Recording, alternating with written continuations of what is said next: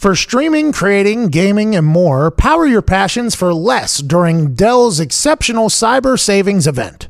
Enjoy up to $400 off stunning laptops like the XPS, along with high performance desktops and next level Alienware systems, redefining what's possible with 10th gen Intel Core processors. Shop special prices on top brand electronics and accessories, plus enjoy free shipping on everything. Don't forget to ask for Intel when you call 1 800 by Dell. That's 1 800 by Dell. Hello, beautiful people. It is Tuesday, January 7th, 2020. Yesterday, I caused quite a little stir by reiterating my NFL overtime rules adjustment tie. Place that in right now. The overtime on Get Up this morning and on other occasions on this show, I have fixed the overtime problem. Last year, Patrick Mahomes didn't even get a chance to get back on the field because the overtime went down, scored on the first drive. This year, Drew Brees doesn't even get a chance to get back on the field. There's no rebuttal like in beer pong with the overtime rules. If you lose coin toss, that offense scores, you're crap out of luck. Our answer is this. You play an extra 10 minute quarter. Yes, full classic football. Tackling, snapping, throwing, catching, running, kicking. And after that 10 minute quarter, whoever's in the lead wins. If it's tied, guess what? We have more.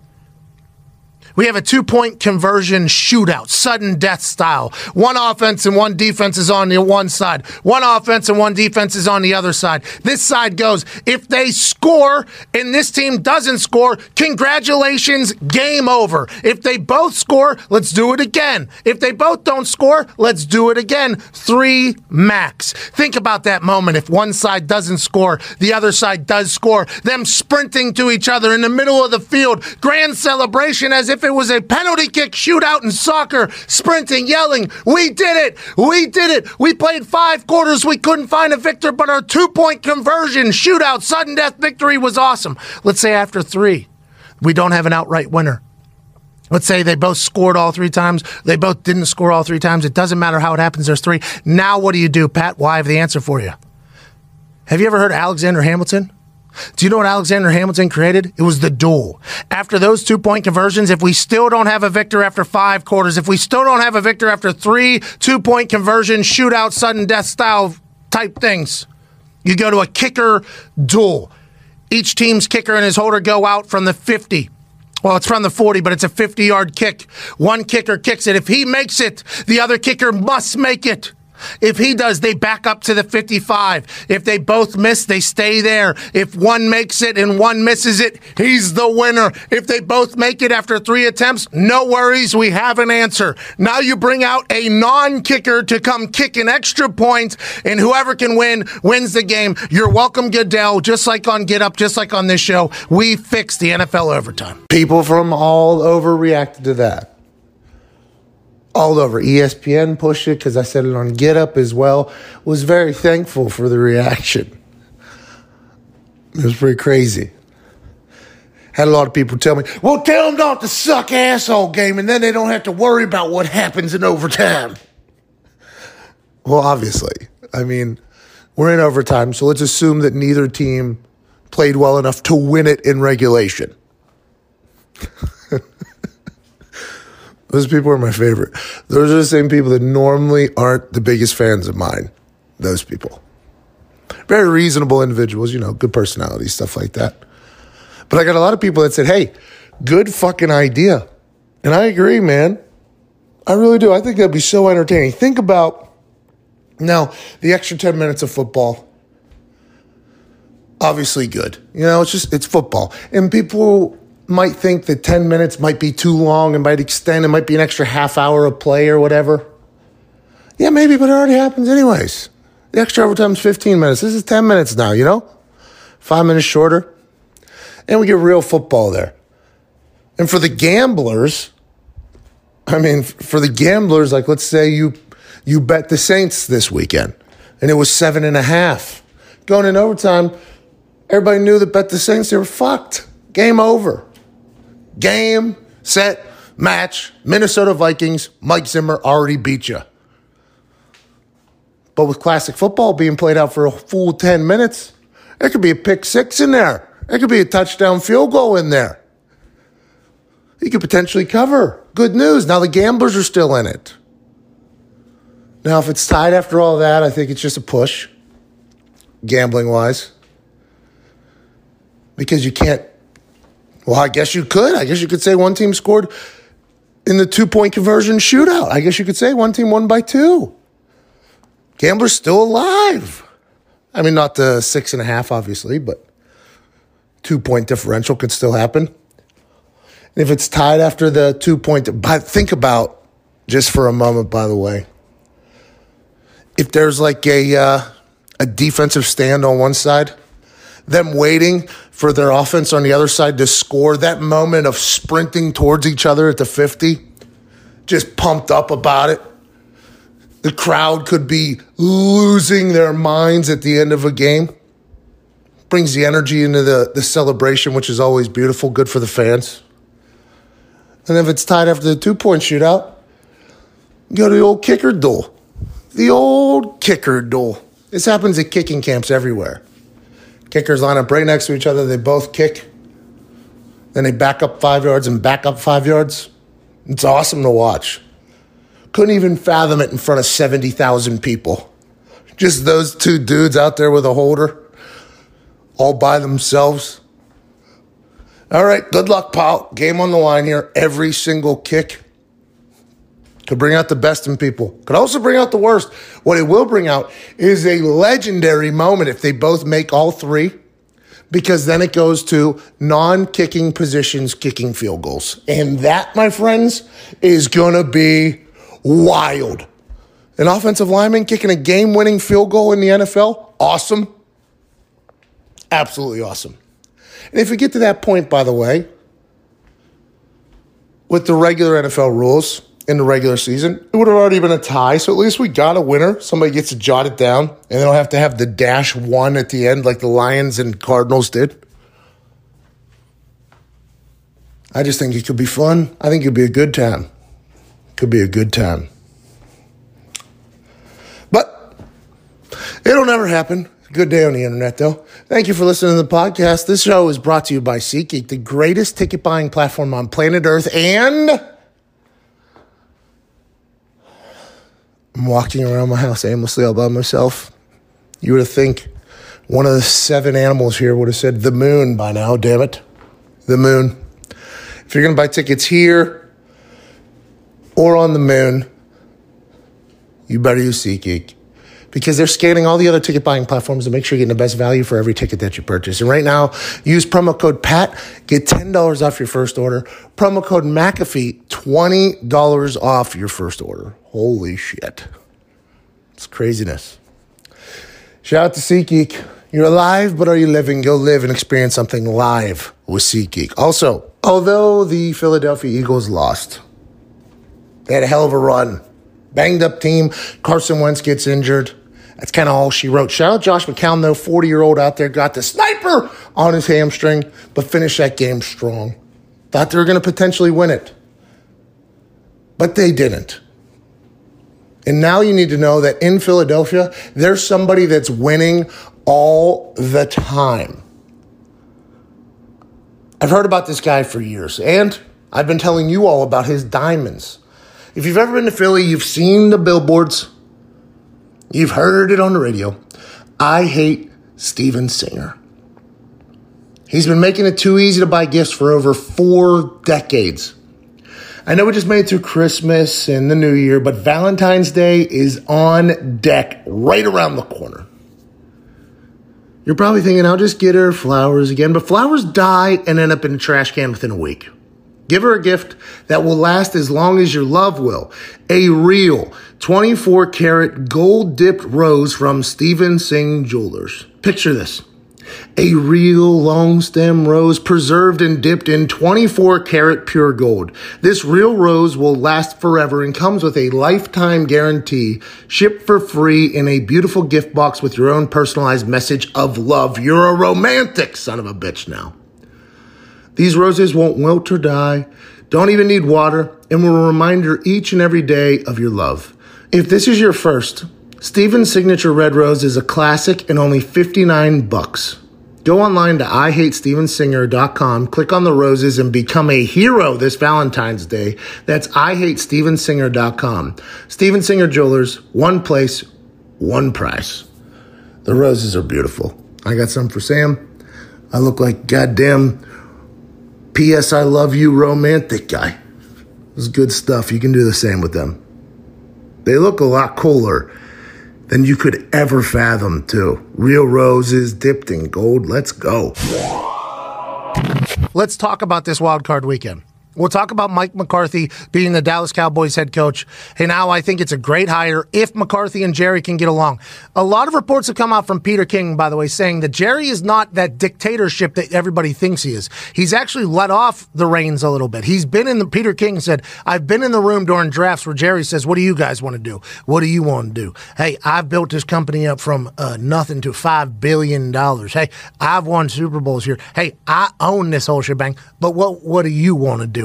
Jerry has that ability, I guess, which is good because I think Mike McCarthy can be a little hard nosed sometimes, which that team is going to need. We'll get to that in a few minutes, especially whenever Anthony DeGilio last week at Tone Digs on our show said that he thought that Jason Garrett was potentially crying in his meetings with Jerry Jones. That's why Jerry couldn't fire him because he viewed him like he was his son. Turns out that might have been Yeah, true. not too far off. Everybody knows that whenever you're trying to break up with somebody or whatever it is, and they start bawling right in your face, you have a little sense of, oh, I can't do it now. Well, I'll text you.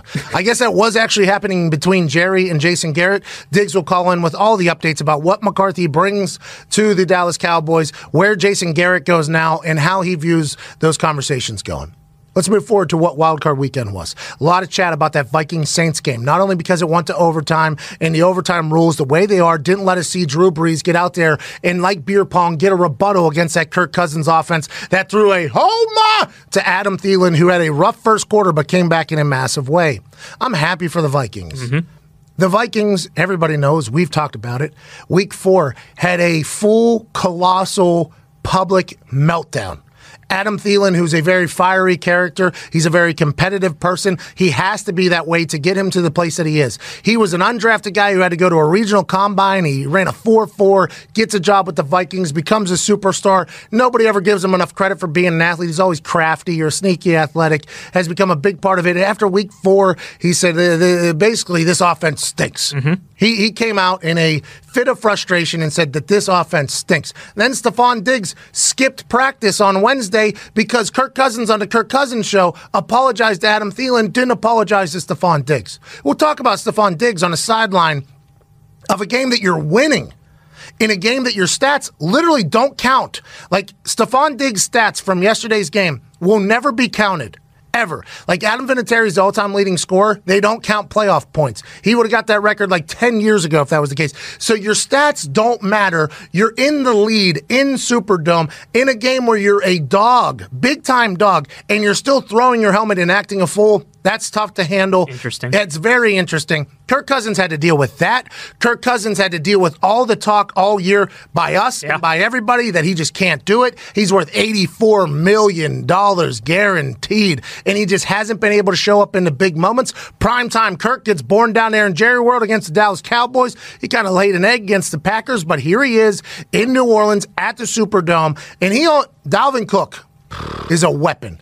And I know that they have that other running back who's a rookie who's also very talented and gets yards. But Dalvin Cook, when he's on the field, Everybody on the defense has their eyes open for number 33. Everybody has their eyes open for the guy from Florida State who hadn't been able to stay healthy until this year. Everybody has their eyes on the guy who every time he gets, he looks like he's running straight up and down and somehow runs over people, runs around people, and picks up eight yards. So that type of running back, when he's on the field, allows Kirk Cousins to pick apart defenses. And when Kirk can do that, and when he's not overthinking and he's getting a chance to let it loose, that Vikings team was fun to watch. And down goes Drew Brees in another walk-off touchdown for Saints fans to be heartbroken, but also conflicted because it sure did look like it was a potential push-off by Kyle Rudolph that wasn't even paused to be reviewed. I don't think they overturn it if they review it. I don't think it was uh, egregious enough to overturn it. But the thought that they didn't even take a second just to be like, we will review this because just a year ago, this rule was Yeah. instituted because of your team getting screwed. We optically, we will look at this just to see if there's anything. Instead, you got Mike Pereira saying, uh, this looks like an offense pass interference to me. And then you have them going straight to, nope, game's over. Wasn't offense pass interference. Don't need to look at it any longer. See you later. This game's over. Saints fans pissed. Vikings fans, monkeys off Kirk Cousins back there, excited. I don't think they overturn whatever the call was on the field. They didn't call offensive pass interference. I don't think they overturn it. If it was called offensive pass interference, I don't think they overturn it. But congrats to the Vikings and the Saints. Another heartbreaker to end their season. It's going to be tough to survive another offseason whenever three straight years, the Minneapolis Miracle, the phantom no call on pass interference. Then they're saying another phantom no call on pass interference. The Drew Brees led Saints just can't catch a break in the in the offseason or in the playoffs. And here we go. Now Kirk Cousins is moving forward with the Vikings. Yeah, I'm not so sure that the you know Riveron and the NFLPA or not the NFLPA, but the the refs they just love sticking it to New Orleans at this point. I, I really think that's part of it, you know, because like you said, they, they there was no discussion. Not I mean, even a thought. He, they- he said that we looked at it. Fox was very good at getting us our angles. We saw it, and we, we decided it wasn't going to be over. It's like just give a just a, for optics, just for the Saints fans, just slow it down and take a little peek see at it, just so they know, like, hey, they did their due diligence, as opposed to Cameron Jordan, All Pro stud, by the way. He said that as soon as it was called, the refs are off the field, Yeah. gone. Not even a thought of reviewing it. That's not a good look for the NFL. No, and I mean, so yeah, you can you can really point to that, but also the the Vikings outplayed the Saints. Oh yeah, that defense unreal. made Drew Brees look amateur. Exactly. They they haven't turned the ball. They had eight turnovers the whole year, the least in the NFL. They had two yesterday. Third down efficiency, they they were what forty eight percent, which was third in the NFL this year. They were four for eleven. Cousins on his own was nine to twelve on third down for hundred and eight yards and picked up eight first downs. I mean that's that's how you win football games. Nine third downs, Drew Brees dropped back to pass. He only completed two of them. Yeah. That is not Drew Brees football. That is not what the Saints do. Michael Thomas, I, he had some catches, but didn't have the massive day that he always has. It- It's just, it's one of those games where Drew Brees did not look his best. The Vikings defense looked like they looked in the first half of the season. Now, you got to remember, in the first half of the season, the Minnesota Vikings defense was ranked third overall. You had the Niners, the Patriots, and the Vikings defenses were winning them games because the offense wasn't as great for the Vikings. They were relying all on Dalvin Cook. They weren't throwing the ball to any of their weapons at all. Rudolph wasn't getting a rock. Diggs wasn't getting a rock. Thielen wasn't getting a rock. They were upset. That's why the public meltdown happened. But that defense was carrying that team for the first half of the year. And then they fell apart. See Yeah. you later. Goodbye. But it doesn't matter what happens during the regular season. Who can get hot during the playoffs? And it feels as if this Vikings defense, if they can play like they played against Drew Brees, who is a buzzsaw, that offense, Sean Payton's brain with his Jordans on.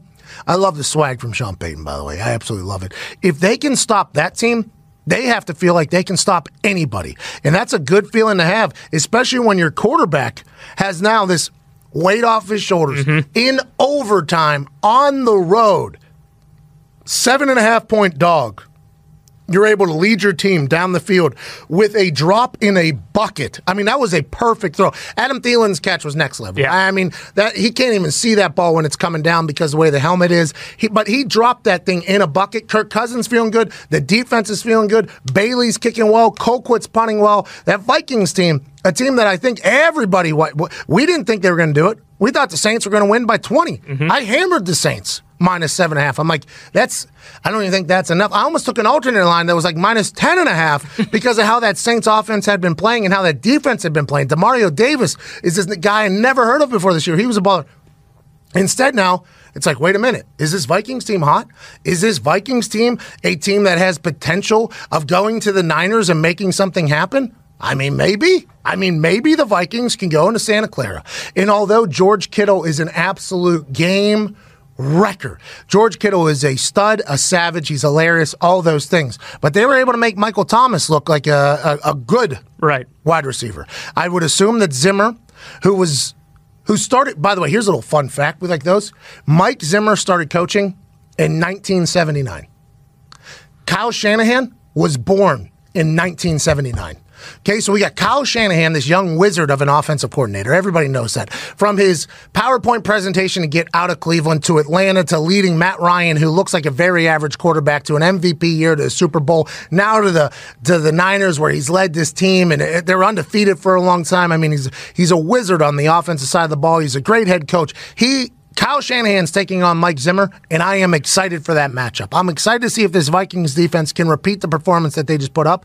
And I think, honestly, the Vikings have a chance to win this game, and then the Vikings obviously are going to have to stare down the barrel of whoever wins Seattle Green Bay. This NFC, which we thought was going to be Saints, this NFC that we thought was going to be this highly powerful offensive games, with the quick little Vikings defense wins a game. Niners defense is going to have to win a game, and the Packers defense is going to have to get to Russell Wilson because that deep ball could be a real threat with DK Metcalf going against the Packers, who are the worst ranked deep ball defense team in the playoffs right now. Yeah, I, I'd mentioned this to you before we went on the show. I'm really not as worried about that game uh, as I would be in the past, I think. And I think the big thing, I mean, we, we'll get into it later, I'm sure, when we talk about it. The Seahawks don't really pressure the quarterback that well. They had 28 sacks this year. That was worse than. Aaron has time. Exactly. And, you know, maybe they are ratcheting it up another level in the playoffs, but I think yesterday was more indicative of. No, they had seven sacks. I know. I think that's more indicative of Philly's line being really banged up, and you get McCown in there. He's just kind of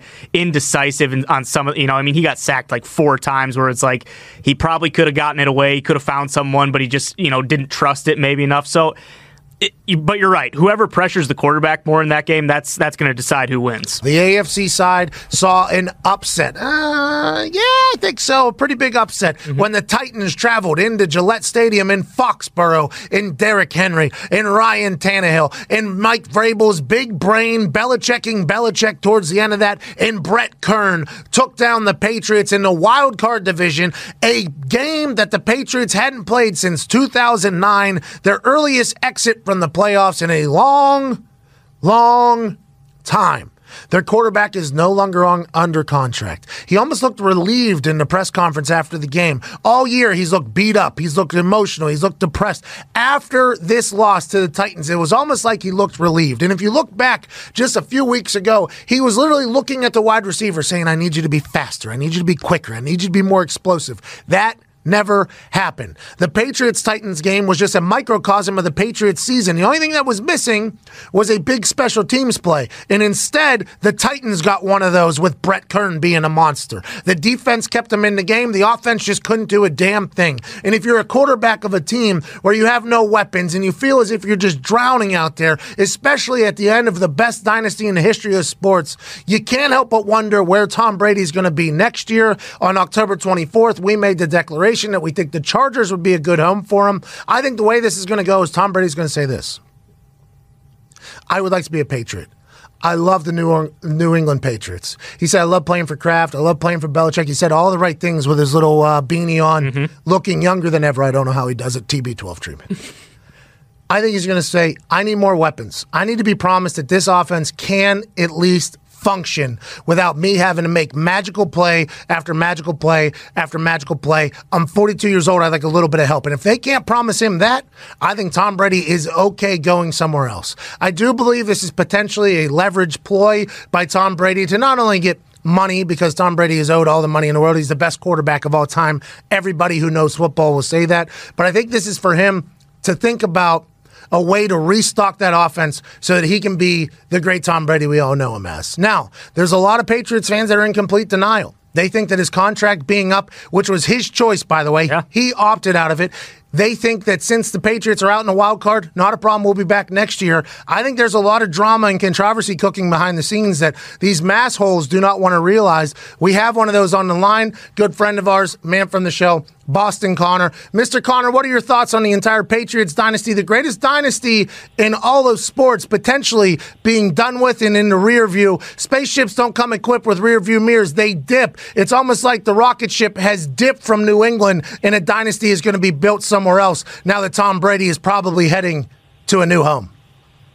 Hey, look, when when you have Bill Belichick, aka Han Solo, piloting the Millennium Falcon that is this dynasty, we always have a chance. Now, Brady does need some weapons. That's why he's asking for them. And what better way for Bill to go back into the lab, have more time now to prepare for the draft, just like he did in 2009, had one Oh. of his oh. best drafts in 2010. Do oh. not give Bill more time.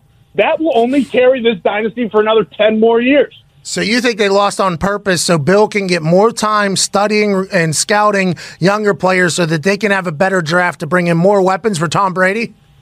I mean, you can't win the Super Bowl every year. I know going in every year we expect it, but and when and when we don't, when it doesn't happen, the whole world explodes and the dynasty ends. But now we're giving Bill Belichick more time. This is exactly what the NFL didn't want to do. The NFL should want the Patriots to go to the Super Bowl every year so that they have a chance to not reload the way we're going to now. And we're going to go out and get a free agent like AJ Green, maybe Austin Hooper, a guy that Brady will love to have next year. AJ Green would be a hell of a weapon up there for Tom, but do you think that Bill Belichick understands that this is his fault that the Patriots aren't good because he is the general manager? Do you think Bill Belichick has it in his soul to not be the one to say, hey, Tom's offense was terrible, our defense was good, instead of thinking, you know what, maybe I didn't put enough weapons around Tom Brady. Maybe whenever I let Josh Gordon go now, who obviously has failed another test and stuff mm-hmm. like that, maybe I didn't bring in enough weapons for you think Bill Belichick is humble enough, the same guy that is completely okay releasing an all pro player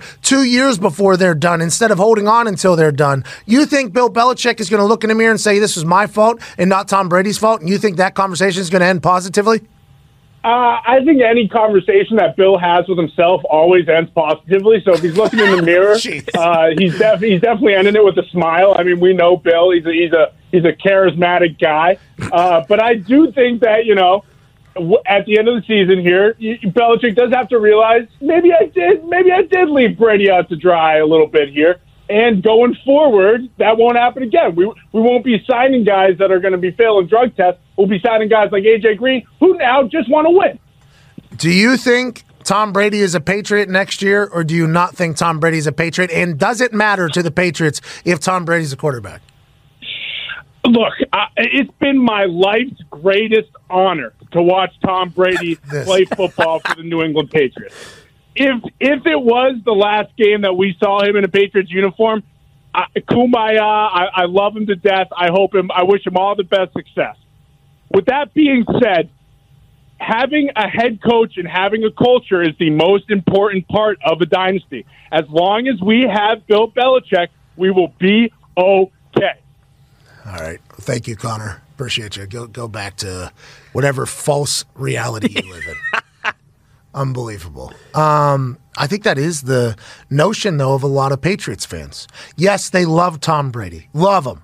You saw that whenever the Deflategate thing was happening. I mean, they're ready to go to war for Tom Brady at the drop of a hat.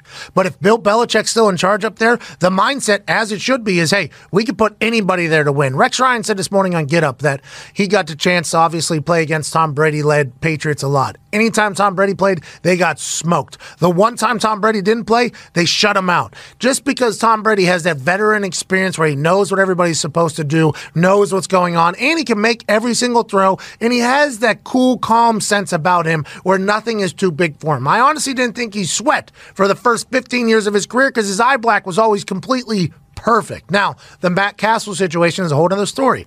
Matt Cassel came in there and won 11 games. Mm-hmm. Matt Cassel didn't win a single game after leaving the Patriots. So, in their eyes, it's like, hey, as long as we have Belichick, we'll be able to figure it out. They're almost okay if Tom Brady leaves. Thank you for everything. We'll move on to the next guy. But in my eyes, if Tom Brady doesn't get the weapons that he's promised, if Tom Brady doesn't have the people around him that he thinks he needs to win in New England and not be knocked out in a wild card or lose to Ryan Fitzpatrick yet again or something like that. I think Tom Brady's going to go shop a little bit. I think he's going to, for the first time in 20 years, he's going to get a chance to feel people want him. He's going to get a chance to feel the the feeling of being recruited. He's going to get a chance to go see how other facilities are. Is the grass greener somewhere else? Definitely not. I, I mean, the New Right. England Patriots are the dynasty, the greatest sports of all time. But could he go somewhere like the people, like the setup, like the environment, like the neighborhood that he's in, potentially Los Angeles with the Chargers? Understand that he becomes the face of a franchise for a team that is dying in a city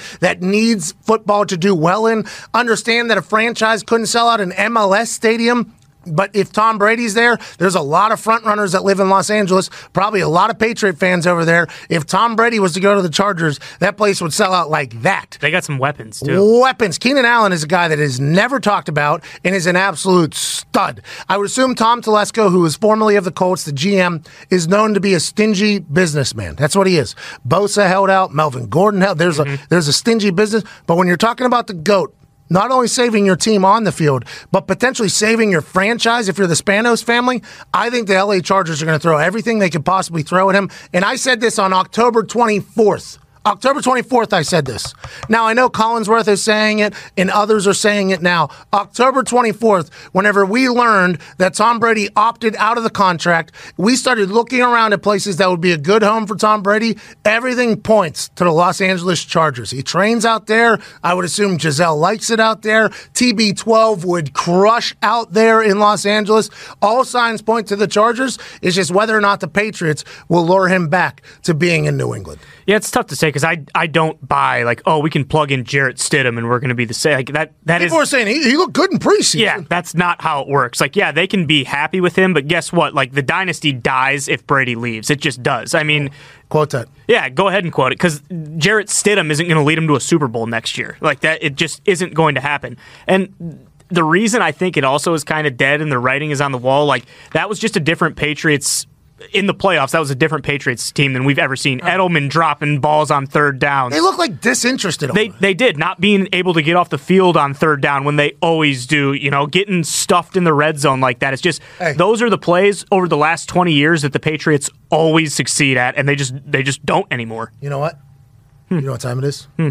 Moment of silence for the Patriots dynasty.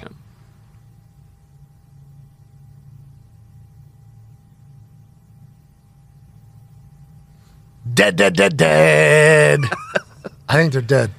I think Tom Brady legitimately thinking about leaving. I didn't think there was. I mean, we said the Chargers on October 24th just because, uh, you know, like whenever you start seeing things line up, you're on the stars line, you're like, ah, that would make sense, man. Especially with the Rams who had to overpay Goff, so they couldn't pay the offensive line, which is now reaping the benefit in Tennessee for that. Their team looked kind of dumpy this year. Los Angeles people don't deal with losing well. I, I mean.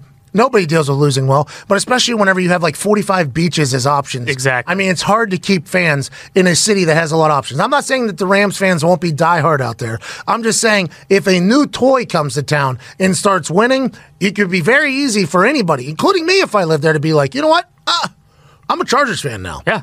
And that's where they're at in the world in LA, winning over fan bases, winning and building a franchise in Los Angeles. And what better way to do it than having the greatest of all time be your quarterback? Whenever Peyton left Indianapolis, when he got cut, there was a lot of rumors. They were never legitimized, so I can't say this as like a, a matter of fact. But there was always these murmurs in a group text I was in with a lot of players that was like, think the NFL wants Peyton to go to the Rams because they're a brand new team in Los Angeles. Sure. And they would want Peyton Manning's face to be in Los Angeles.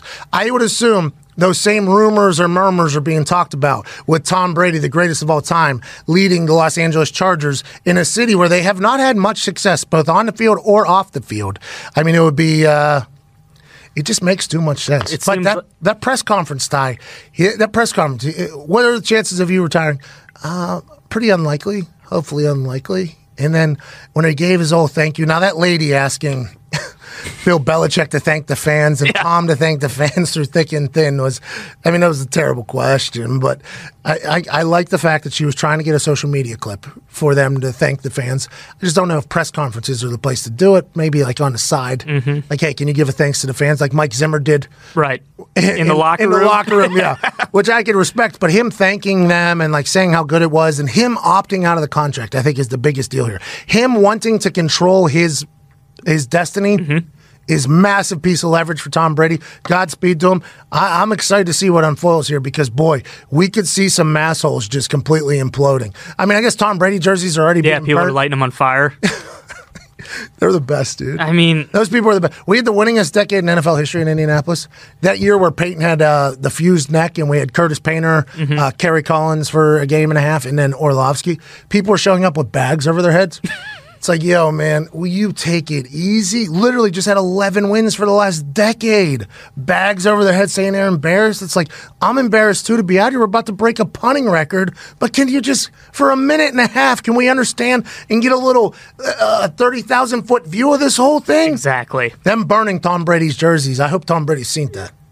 If he, if he did, he's gone. And if He- you're the Spanos family, you are flooding his Facebook, his Instagram, his Twitter with videos of the jersey being burnt. If you're mm-hmm. Spanos, you're like, listen, Tom, look what they're doing to you. We don't even have fans to burn jerseys over here. we'll retire it right now Hey, if you want us you, to. went to 12? You'll be the only player in the history of the Chargers to wear 12. You got it. All right. Oh, yeah. Takes on takes on takes. A lot of good shit, man. Wild card weekend was awesome. A lot of news in the NFL. I mean, the college football national championship is six days away. I mean, it's a hot time to be talking about the football, and I'm pumped about it. But before we get back into any of that conversation, I got to ask you one question. Are you like me and have a shit ton of stuff? Lots of stuff. Stuff you no longer use or maybe never have used. Stuff that doesn't spark joy in your life. Now that the new year is here, it's finally time to deal with it all.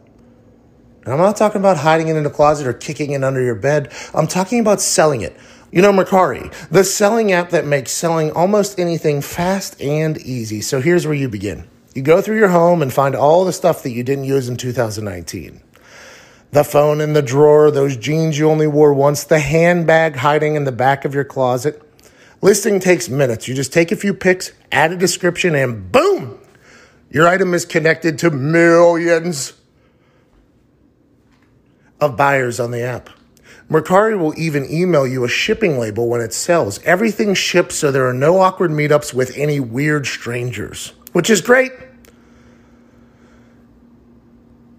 for everybody. The app has over 500,000 reviews on the App Store with an average 4.8 star rating. So why not give it a try? That's a lot of reviews and that's a lot of a lot of stars. Good for Mercari helping people clean up their lives and profit from it.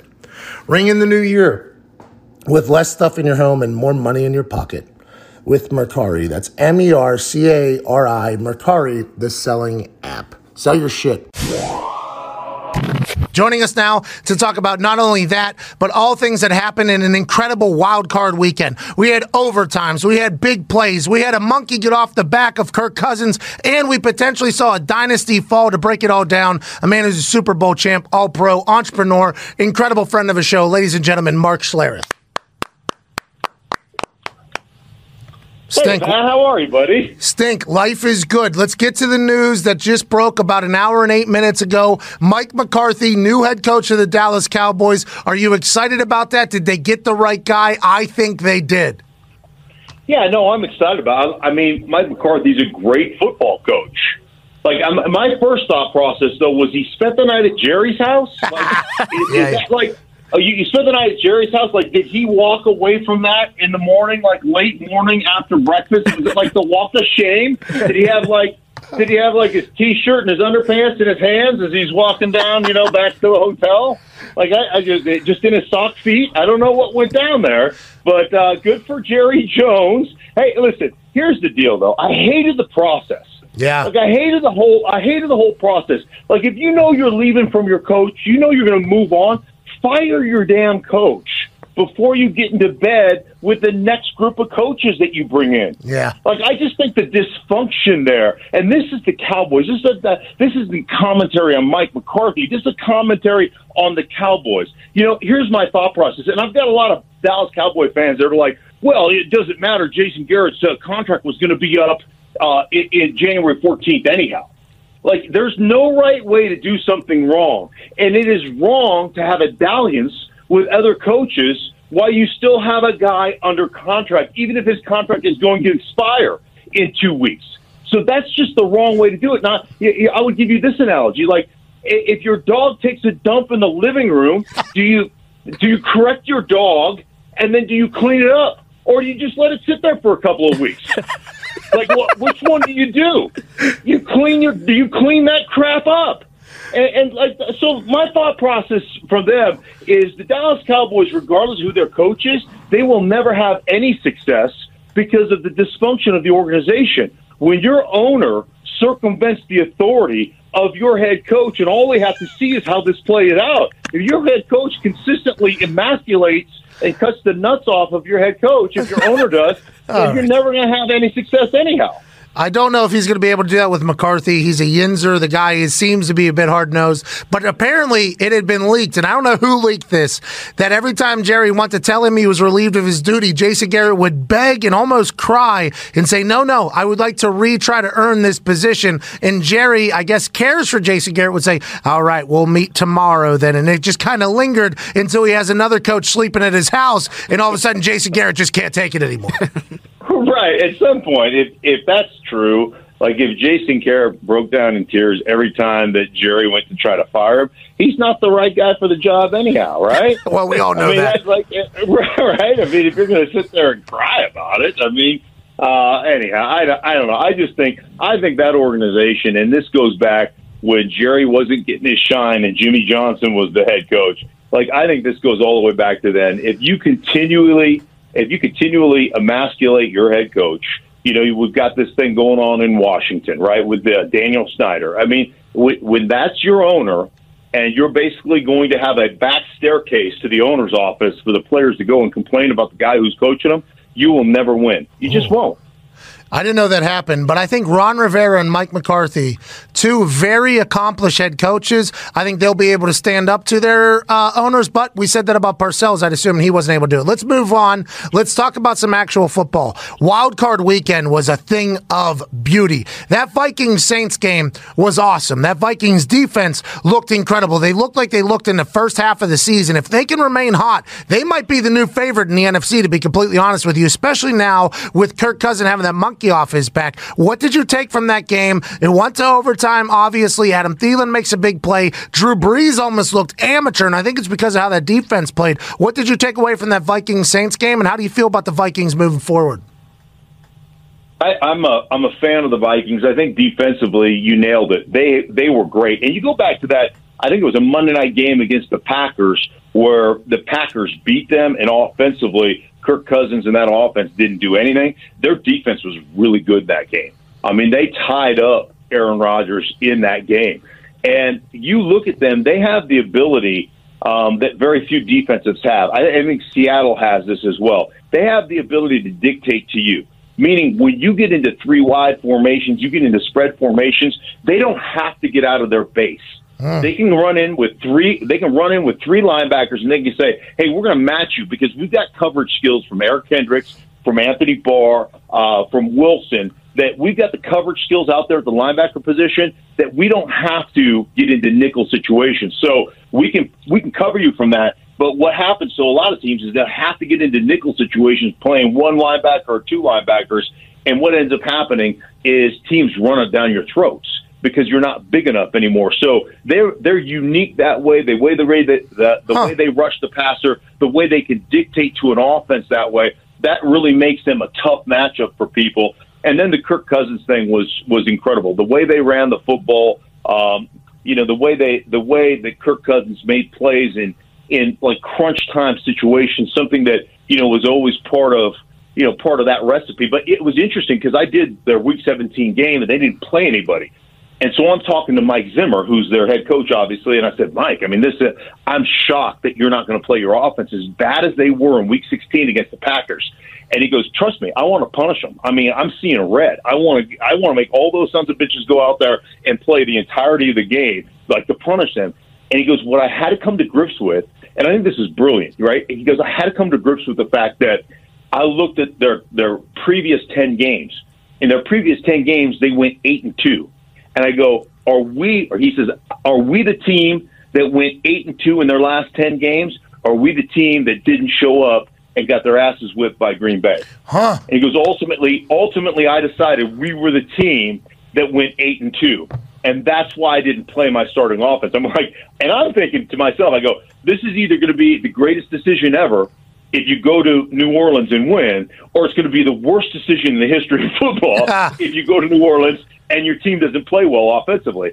and obviously they played exceptionally well. Uh, really happy for the Vikings, but uh, really happy for Kirk Cousins because you know, he's had to listen to that garbage forever about how he can't play during the big games. Well, it's kind of warranted. I mean, primetime Kirk was born in Dallas, and then obviously that Packer game looked bad. Zimmer putting his big boy pants on, though, and looking at from a macro and saying, hey, we're 8 and 2, we had one bad game, is a massive, massive coaching decision. Good for him doing that. You get Dalvin Cook back, that changes everything. Defenses now have to be worried about the run game at all times. That opens things up for Rudolph, Thielen, and Stefon Diggs, who acted wild wild on the sideline, being up in a game, in a playoff game where your stats don't matter. I don't love that. Xavier Rhodes still that. Let's talk about Kyle Rudolph in the end zone there, the final play of the game. A lot of people are upset. Obviously, Saints fans are upset because a rule was instituted because of what happened to the Saints just a year ago with reviewing of pass interference. Alberto Riveron they said they took a look at it, but they didn't even pause to review it at all. There seemed to be some hand jousting. I'm not sure they could have overturned the call on the field, whatever it was, whether it was pass interference or not pass interference in this particular case. But do you think they should have optically just taken uh, taken a little bit of a second look at that so the Saints fans would be like, all right, at least they reviewed it a little bit as opposed to as quickly as it happened? No, I just like I'm like hey, there was hand fighting. There was a grab by the DB before the push off. So like, there's a, there's enough hand fighting going on there. Here's what I thought. I thought it was the ultimate in karma. Because Sean Payton's on the competition committee, Sean Payton whined and, and basically got that rule railroaded through in the first place because of what happened to them the year before against the Rams, right? Yep. Now, there was plenty of opportunity. You threw a ball on first down, where you could have eaten up the clock and given the Rams no time to come back in that game. So you mismanaged the clock or mismanaged your play calling. You got that ran, that that rule rammed through, which the NFL clearly didn't want to run through. They clearly, I mean, they haven't overturned anything all season long anyhow. Yep. So they had no intention. Uh, they have no intention of this rule sticking. This was a this was a, one of those rules they put in to see exactly how it goes, and they can take it off. This is coming off the board regardless. Hmm. So they had no intention of this rule ever actually sticking and becoming a permanent rule. So you know, I thought it was kind of karma, like like exactly what happened to you to railroad this rule through that nobody wanted in the NFL to to be in in place. And anyhow, um, is is going to be the rule that essentially gets dumped because there wasn't enough evidence there for in their minds anyhow. I just thought it was kind of karma. I, I think you got the rule ran through and it came back to bite you in the ass. well, I think the Saints fans will be like, well, we got the rule railroaded through for this particular situation, but it is kind of karma coming back. Three years straight, the Drew Brees and the Saints lose on walk-off touchdowns or scoring plays. That's tough. Let's move forward to the other massive story from Wild Card Weekend. Mike Vrabel, the Tennessee Titans, in that incredible run game, in that great defense and good special teams, went into Gillette Stadium, Foxborough, with a winter storm warning. Wild Card Weekend and potentially toppled a dynasty. How do you feel the future fares for the New England Patriots, Tom Brady? And do you think the Titans have a shot against the Baltimore Ravens? Who have looked unstoppable. Yeah, well, I I think that obviously the Titans because they're constructed very much like the Baltimore Ravens are constructed. They're mm-hmm. they're going to run the ball. They're going to eat up clock. You know, they're going to make this thing. They're going to make this thing a seven possession. You know, a seven possession game for each offense. Like mm-hmm. a normal NFL game is about twelve possessions. They're going to be about seven per.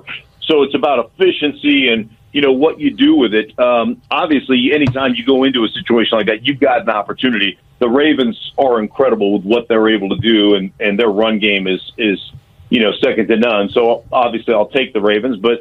Shoot, every game I picked this weekend anyhow went the opposite way. So what the hell do I know? uh, so, but but you know, it was it was an incredible game when you kind of take the fact that Vrabel played there forever was kind of unceremoniously dumped to Kansas City, and you know, and that was you know hurtful for him. I, I just thought it was cool using the Belichick against Belichick. You know, using the uh, eat up the clock with that inside five minute rule or outside five minute rule uh, on the uh, you know on the on the punt delays of game and offside. So I just thought all that was all that was really cool. Tom Brady can still freaking play. I mean, 43 years uh, old. He will be in August. His his skill set has not diminished. Like everybody is. So I, I just I find it fascinating. Everybody's ready to write somebody's obituary that hasn't died yet.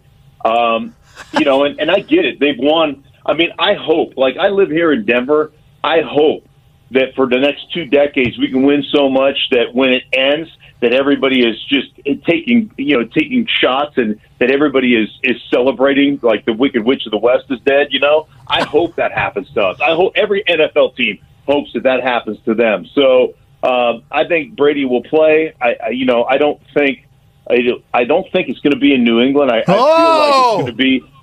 I feel like it's going to be uh, in L.A. for the Chargers. Yeah. Yeah. If I had to put money on it, that's that's probably Indy makes a little bit of sense to me. Um, you know, package deal with Josh McDaniels wherever Josh McDaniels goes, but I feel like the Chargers is is the one place to me that I think it's uh, that I think he has the best chance of landing. Well, great minds think alike, my brother. I think the same exact thing. I can't thank you enough for joining us, Stink. You're the you're the best. How's that chili going?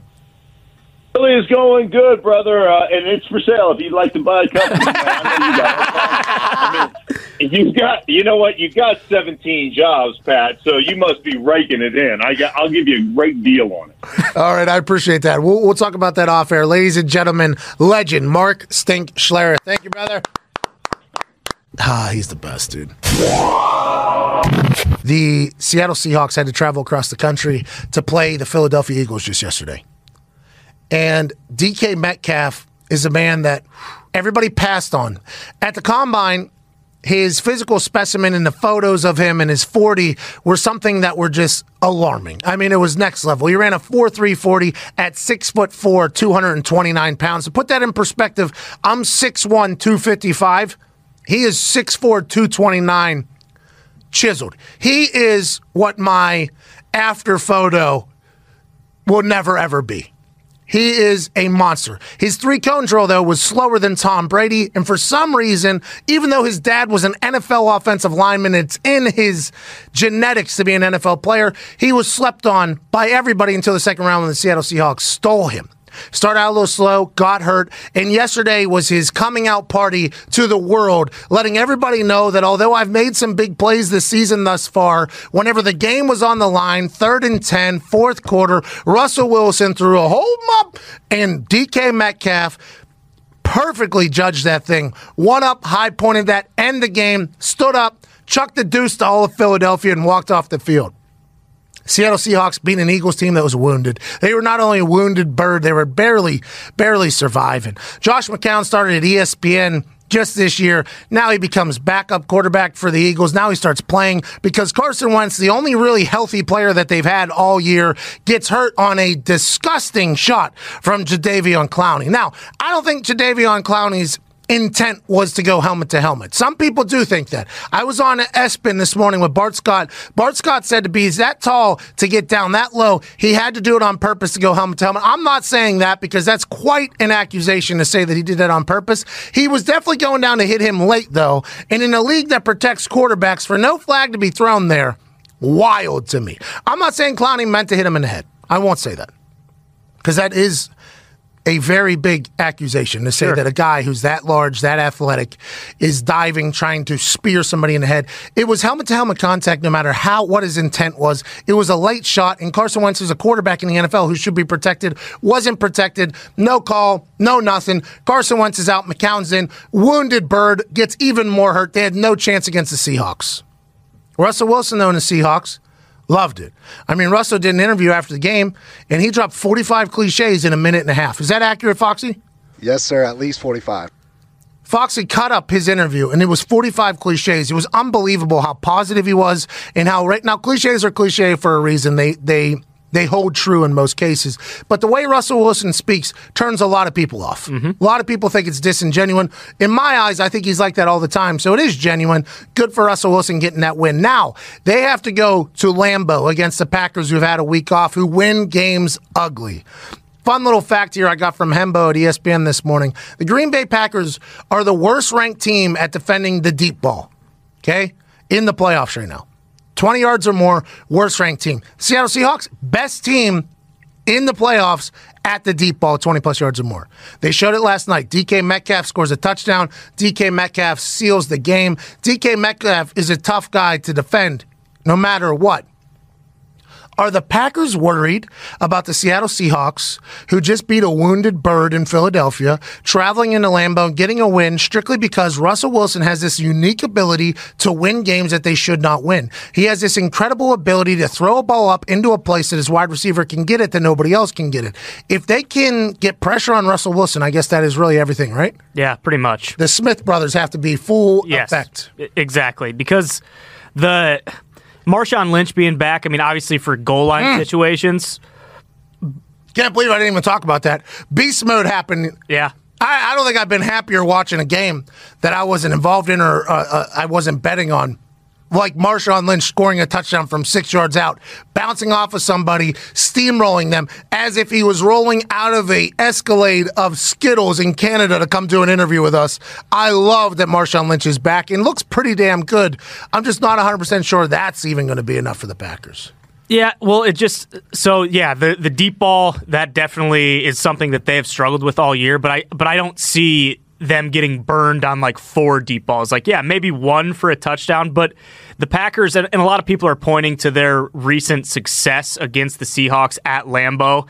You know, in the last like five years, they're four and zero. But I mean, you throw that out the window. They're completely different teams, especially with under a new coach and everything. I just think that the Seahawks just didn't really impress me yesterday. For all intents and purposes, the Eagles still had a chance to go tie that game. The Eagles could have won that game. could- Josh McCown gets sacked on fourth and seven, by the way, with the game on the line. That can't happen. Josh McCown knows that. By the way, Josh McCown, very emotional after the game. Mm-hmm. Would not have expected that from a guy. I guess he knew that was probably his last go. Right. Which, by the way, more power to him. Josh McCown will not get enough credit for the athlete that he is. Dude gets buckets. Mm-hmm. I mean, I posted a video on my Twitter last night. Not a lot of people have seen before. He's a good athlete. He's a good teammate. He was at ESPN. Now he's back in the league. He's just been good for that locker room, especially being banged up. He doesn't get sacked there on fourth and seven where they're in scoring range. They tie that game up. Very banged up, very injured on a second string quarterback. That is the tell there for the Seattle Seahawks. And before that, they were on what, like the 35 yard line. They had that fourth and three. They threw that little swing pass, and you know they drop. Like again, that's a they convert that fourth down. They at least get a field goal there. Like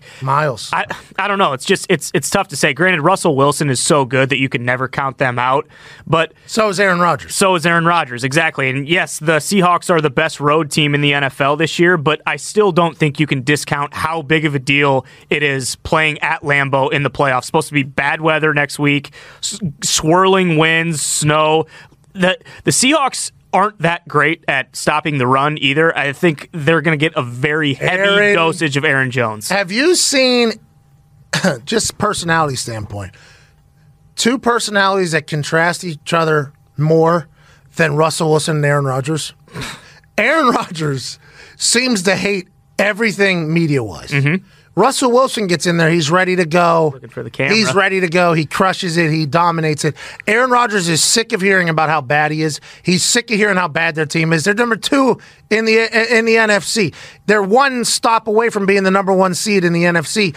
Aaron Rodgers is a guy that's fueled by spite. I think. Mm-hmm. Oh, yeah. and he has a lot to be fueled by this particular season. He just bought that house in Malibu. Mm-hmm. I'm going to be hitting golf balls out of it at some point.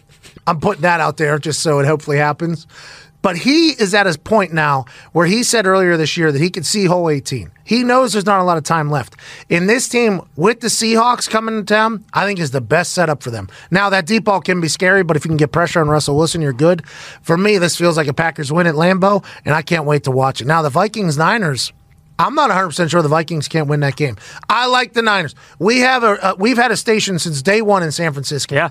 And people have come after me for not being a Niners believer. At the beginning of the season I wasn't because last year we were told how good the Niners was gonna, were going to be. Jimmy zigged instead of zag, blew his knee out. They stunk. This year there was no hype going into the year and that defense became ridiculous. Yeah. Stingy, to say the least.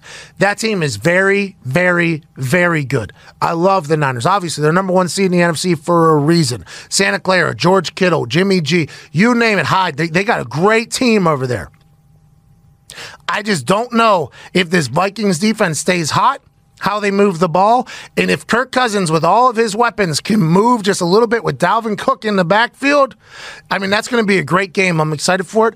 I like the Vikings' chances more than I like the Seattle Seahawks chances against the uh, Green Bay Packers. I agree, and I think that line opened up at San Francisco minus seven and a half. That feels awfully high. That's very, very high, but we don't know what we're going to get with the Vikings. Right.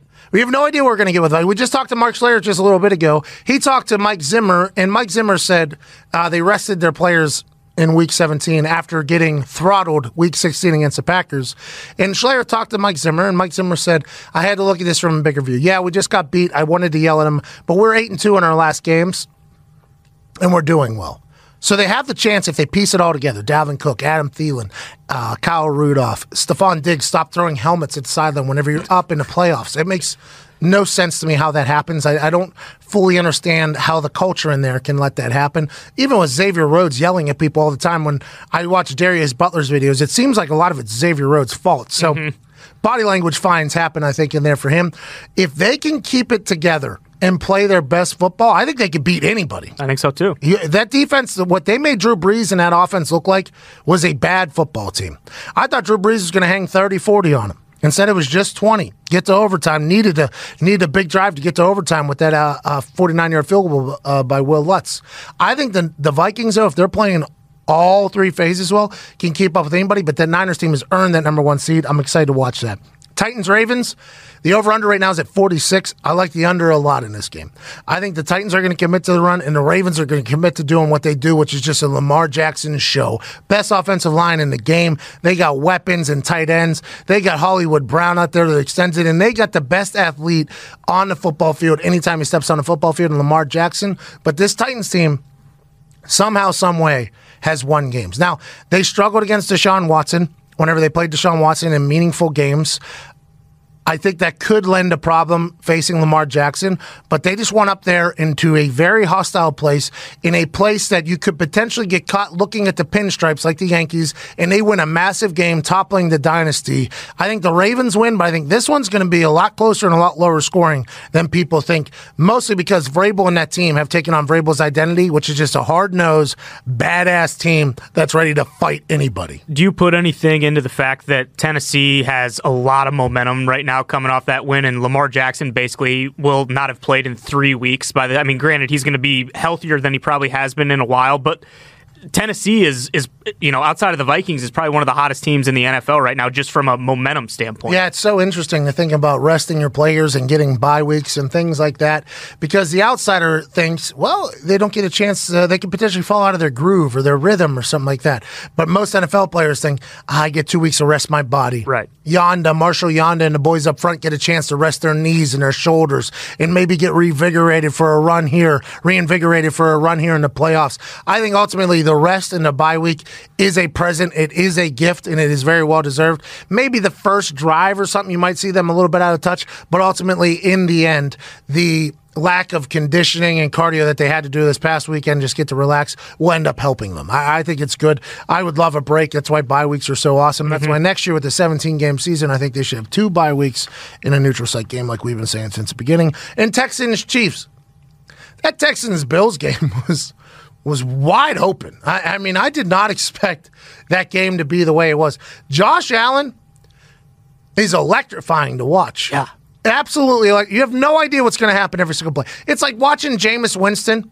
You have no Jameis Winston could keep both his team and the other team in the game at any given time. Mm-hmm. 30 touchdowns, 30 interceptions. He says, I'm balling. look I, at my stats. Look at my stats. I'm balling.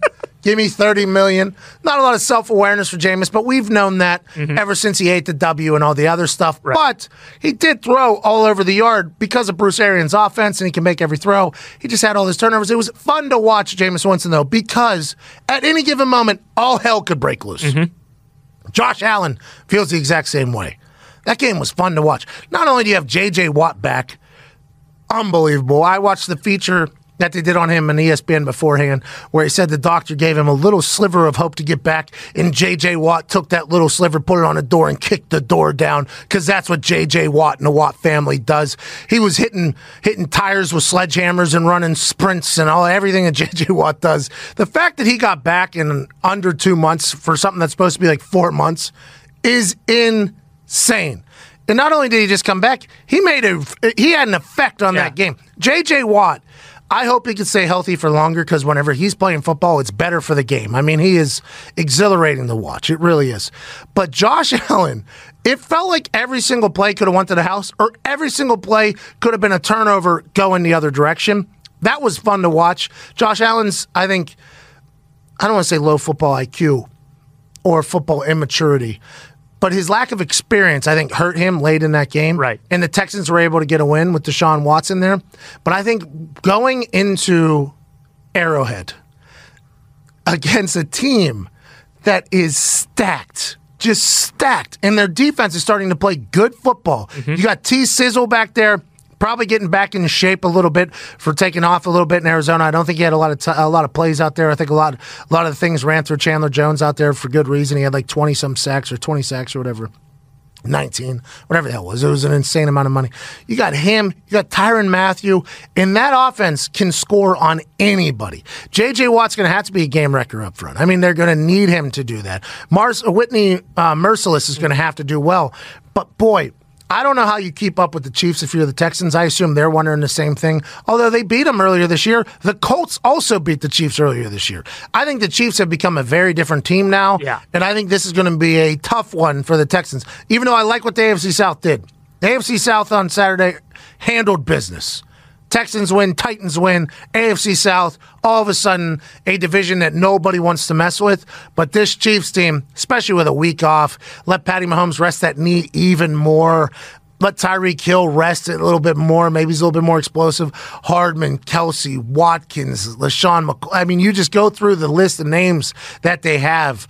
I mean, that's going to be a tough one for the Texans. I honestly believe. I thought the Bills were a better matchup Yeah. just strictly because the Bills defense has been able to corral people.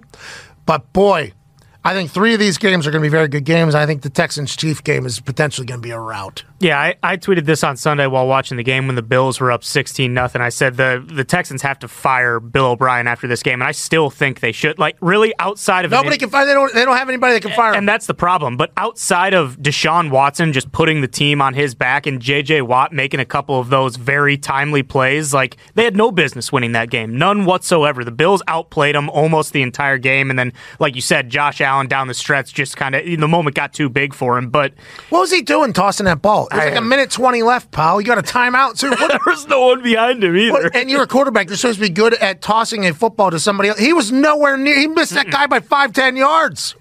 I have no idea what happened there. But I trying to make a play. And I think you're right. You know, like yeah, the, the Texans beat the Chiefs earlier this year. That might as well have been a lifetime ago. They, Might as they- not the same teams whatsoever. I would be the I like the Chiefs to win by and I don't know what the line is right now. I, I might take an alternate line of them like minus twenty one. I honestly believe that. And I, I don't like that we agree because normally, if a lot of people are thinking something, there's no chance of it happening.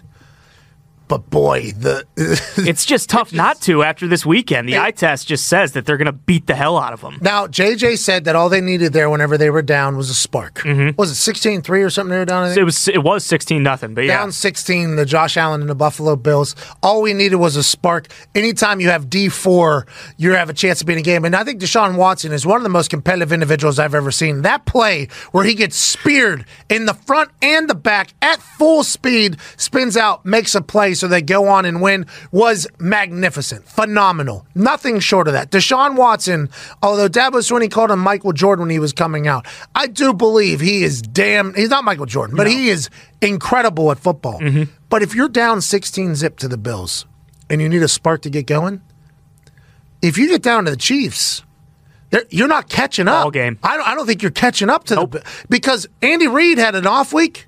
Andy Reid could have drew up about 45 more plays, and all the plays work because of how many weapons they have. Mm-hmm. I just don't know how the Texans have. I'm excited to watch. Any given Sunday or Saturday, whatever day they're playing, is possible. I understand that. But this Chiefs team, I think they're excited for their matchup. I don't think they wanted the Bills. I think they're excited that the Texans are coming to town. According to FanDuel, Chiefs minus 10, it opens at. Yeah, see, that's a massive spread. It is. That is a massive spread for a playoff game. 10. That's going to go up too, I I, it might. I think it's going to go up, which kind of scares me now that I think about it. But this Chiefs team, fresh, rejuvenated, new plays being drawn by old Andy Reid. I mean, it's going to be like a beautiful mind. I think we're uh, we're running right into what we always wanted. Chiefs are scoring touchdowns in the red zone there, too, Ah. not kicking field goals. So and they're scoring touchdowns from their own 10. Yeah, I mean, the, the too. Chiefs, I think the Chiefs Ravens are what we're in for, but I'm excited to watch that Titans Ravens game. I think the Packers get a win over the Seahawks, and I think that Vikings Niners game is a toss up. I have no idea what's going to happen because we don't know what Vikings team's going to show up. Right. If the Vikings team that could shut out and shut up Drew Brees, which is not didn't shut him out, but basically they made him look like an amateur. Mm-hmm. If that team shows up, we got a good one in Santa Clara. I'm pumped for that. Not only is today's show delicious, there's a snack that has been around and been delicious for so long, and it's the same snack that'll be so delicious and so righteous long after we're gone. It's from your friends at Kellogg's. It's the thing you absolutely love to snack on the cheesy, crunchy, satisfying snack that is the official sponsor of college football playoff. That is Cheez It. Yes, Cheez It is damn good. The OG Cheez It tastes flawless. They have so many more recipes and flavors. They have something for everybody, and it's the perfect texture. It's the perfect snack. It's cheesy, crunchy satisfaction. And now, Cheez It is an official sponsor of the college football playoff official sponsor and official snack of bowl season in general. And it's been a great one. And on Monday night, as LSU takes on Clemson, you should be snacking on the greatest snack of all time, Cheez It. I got a chance to go to the Cheez It Bowl. I was the master of cheese, the M cheese, if you will. It was obviously a first class operation because that's what Cheez It does. The Air Force Falcons beat the Washington State Cougars, but there was enough Cheez It to go around the Phoenix and Arizona area, and there wasn't a single frown in sight. Go stock up on some Cheez It so you can enjoy it during the college football championship. Who do you think's going to win? LSU? Clemson? Wrong. Your taste buds are the winners here because you're going to be chewing the perfect snack to watch football. Cheez It. Big shout out to Cheez It, not only sponsoring this show and sponsoring the college football playoff and being the official snack of bowl season, but for being so damn delicious all the time. Cheez It. You're the best. Mike McCarthy, who slept over Jerry Jones' house on Saturday night, is now officially the Dallas Cowboys head coach. Jerry Jones was sleeping with Mike McCarthy. The same time, Jason Garrett had not been officially released yet. I respect that from Jerry and from McCarthy. Let's see how each other are. Let me get a a tour of the villa first. Let's see how the Dallas compound goes. Congratulations to both of them. I think it's a good hire. A man who has, has had his nose to the grindstone in this revolving situation involving Jason Garrett and Jerry Jones is on the phone. Tone Digs, what do you think about the whole thing?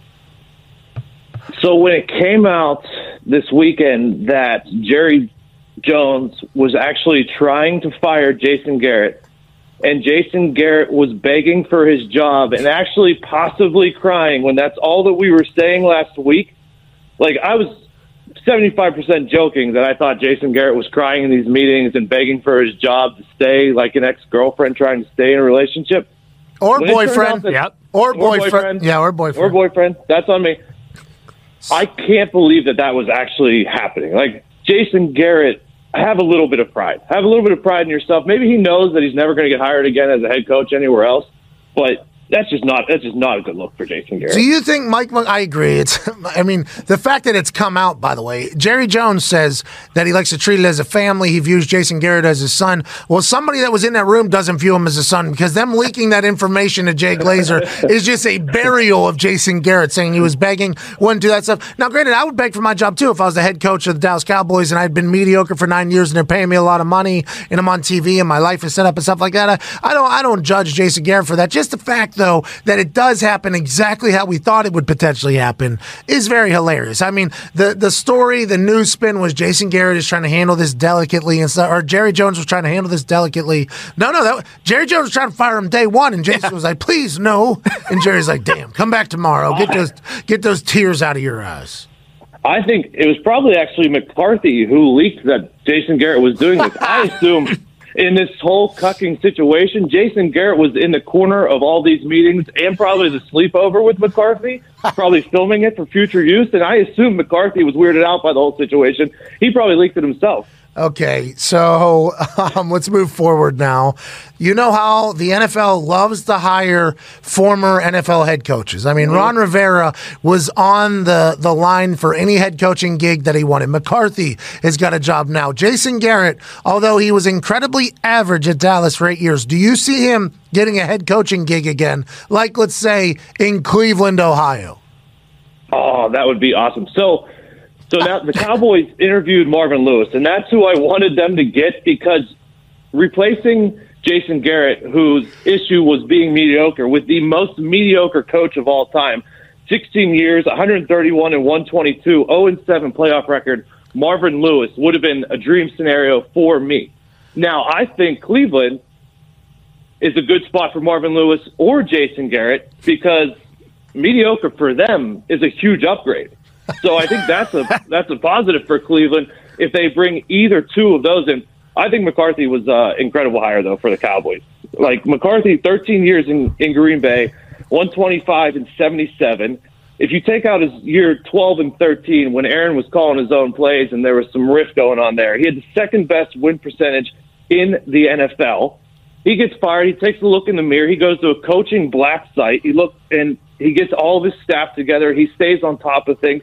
I think McCarthy is incredible for this job. I'm excited to see if Jerry does like a King Henry V arranged marriage with Kellen Moore, or he lets McCarthy bring in whoever he wants to be his OC because he because McCarthy calls his own plays. So I think that'll be interesting. Yeah, Kellen um, Moore's out of there quicker than anybody could say Kellen Moore's out of there. Has to be. Has to be. All right. Well, I agree with everything you just said. I honestly believe that they got it right with Mike McCarthy. I thought McCarthy was going to Cleveland. Now, granted, this is uh, the Haslams, I guess, are just notorious at being complete failures at running a, a good operation, a good organization. I thought McCarthy was going to end up at Cleveland. The fact that Dallas gets him because of a sleepover at Jerry's house, good for the Dallas Cowboys, good for the Dallas Cowboys fans, who, you know, they have it very rough. They, every year they expect to win a Super Bowl. Mm-hmm. Every year they yell at everybody else about how good they are. And every single year they stink. Now, with a guy who's been there, done that, they have a chance to actually be good. Good for the Cowboys fans, good for Mike McCarthy. Yins are getting back in charge. All right. Yeah. Well, sorry, I thought Digs was still on the line. So lie. Tito hung up on him. I love that. but I think uh, McCarthy had kind of like the inside track too because he and Jason Garrett had the same agent. So I wonder if he Oh. was. Yeah. So I wonder if he wasn't just like, hey, I know Cleveland wants to bring you in for an interview. Hang tight. Jerry's getting rid of Jason today, and they want to bring you in. How much do you love Richard Sherman attacking agents, by the oh, way? Oh, it's the best. All weekend. For those that aren't on the internet that much, Richard Sherman hit all of his incentives that he negotiated into a contract himself for the San Francisco 49ers just a couple years ago. Whenever he negotiated his own contract, everybody who has an agent or everybody that is linked to agents came out and said that Richard Sherman was a buffoon, an idiot for negotiating his own deal. The Niners got the best of him. This year, Richard Sherman is just raking in incentives that he bet on himself. He negotiated his own contract, and he is holding receipts, and anybody can get some. Him and Pro Football Talks, Mike Florio, I thought we're going to end up in court together. Might still happen. I'm happy for Richard Sherman. I don't recommend it for everybody to negotiate their own deal. Richard Sherman, very intelligent human being, knows his worth. It's worked out for him. I'm happy for him. And I'm also happy for the fact that he got a chance to just troll a lot of people that talked bad about him years ago. I love a good vendetta revenge case. Do you think that this will start becoming more normal, or do you think it's it's still the same thing? Like he bet on himself, and he's obviously an incredible like generational talent, so it worked out for him. But you see a lot of guys trying to do this and getting I don't hit in the ass. Agents, agents have a purpose if if they're working. You know, Right.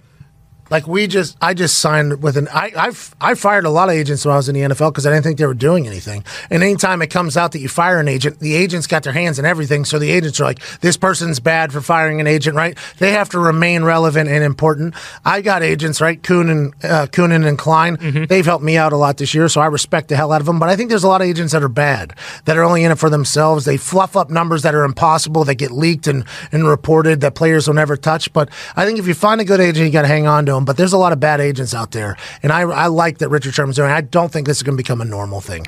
Uh, let's get to the phones here real quick before we got to get out of here in two minutes. You said there somebody had a song about Tom Brady, Zito. Yes, sir. Let me uh, pull him up real quick.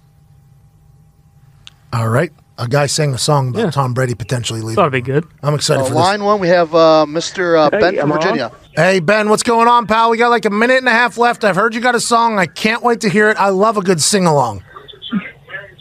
Me too, buddy. But uh, here's the here's the song. Whoa, whoa, whoa!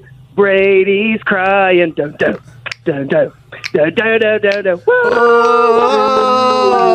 Brady's, Brady's crying. crying. Mm-hmm. Oh yeah, mm-hmm. love it. Oh, that was it. That was no, it. Oh, come on, Ben. Get knocked Z- out. But Z- hang up on him, Zito. Uh, I don't think Brady was crying at He all. wasn't. He was actually grinning. In Yeah, the, he was actually smiling. He looked like content. He looked ready to go. I like the thought of Ben bringing in a little remix there for him, but I'm not sure Tom Brady's coming back. He's in a good spot leverage wise. Everybody knows he's the GOAT. Any general manager would want a piece of Tom Brady if he has anything left, which he does. I just don't know if the New England Patriots are the place he's going to be, bub. well, and for you, like, did you look forward to that, that first time when, like, well, No. So- I wasn't Tom Brady. Well, that, that's what I mean, though. Like, just uh, w- most guys, do they look forward to that? It's like, hey, now I'm on the open market. Like, It depends who you are. For me, I mean, we just got a brand new GM Right. who was not a fan of mine, and I was not Tom Brady or anything like that. So I didn't love the thought of going into the open market. I loved Indianapolis. I loved Indiana. I didn't want to move. I ended up getting franchise tagged, which added it another year. But there's a lot of guys who know their worth, and if they're like studs, know that a lot of people are going to be shopping. That's got to feel very good, Right. Like for us, whenever our media contracts are up, Yeah. that's going to feel very good. yeah. That's going to feel very, very good. and I'm pretty pumped up about that. All right, that's the show. I can't wait to talk to you guys on Thursday. Full, unedited, raw conversation with Steve O from Jackass coming on Thursday. More chitter chatter about where coaches land at, more chitter chatter about the divisional round coming up, college football, life in general. All things are going well, and we can't wait to chat with you on Thursday. Tweet me. Say, hey, at Pat McAfee Show. What's going on? Hey, at Ty Schmidt. Good luck to your Packers. Hey, at Evan Foxy. Sweet haircut, bro. Hey, at Tone Digs. Hey, at Boston Connor. Hey, at Nick Maraldo. What's going on, boys? At Todd McComas. At Phil Maines. You get it. We want to hear from you. We're very appreciative of you. You're the greatest. Thanks for listening. Ty Schmidt, play some independent music.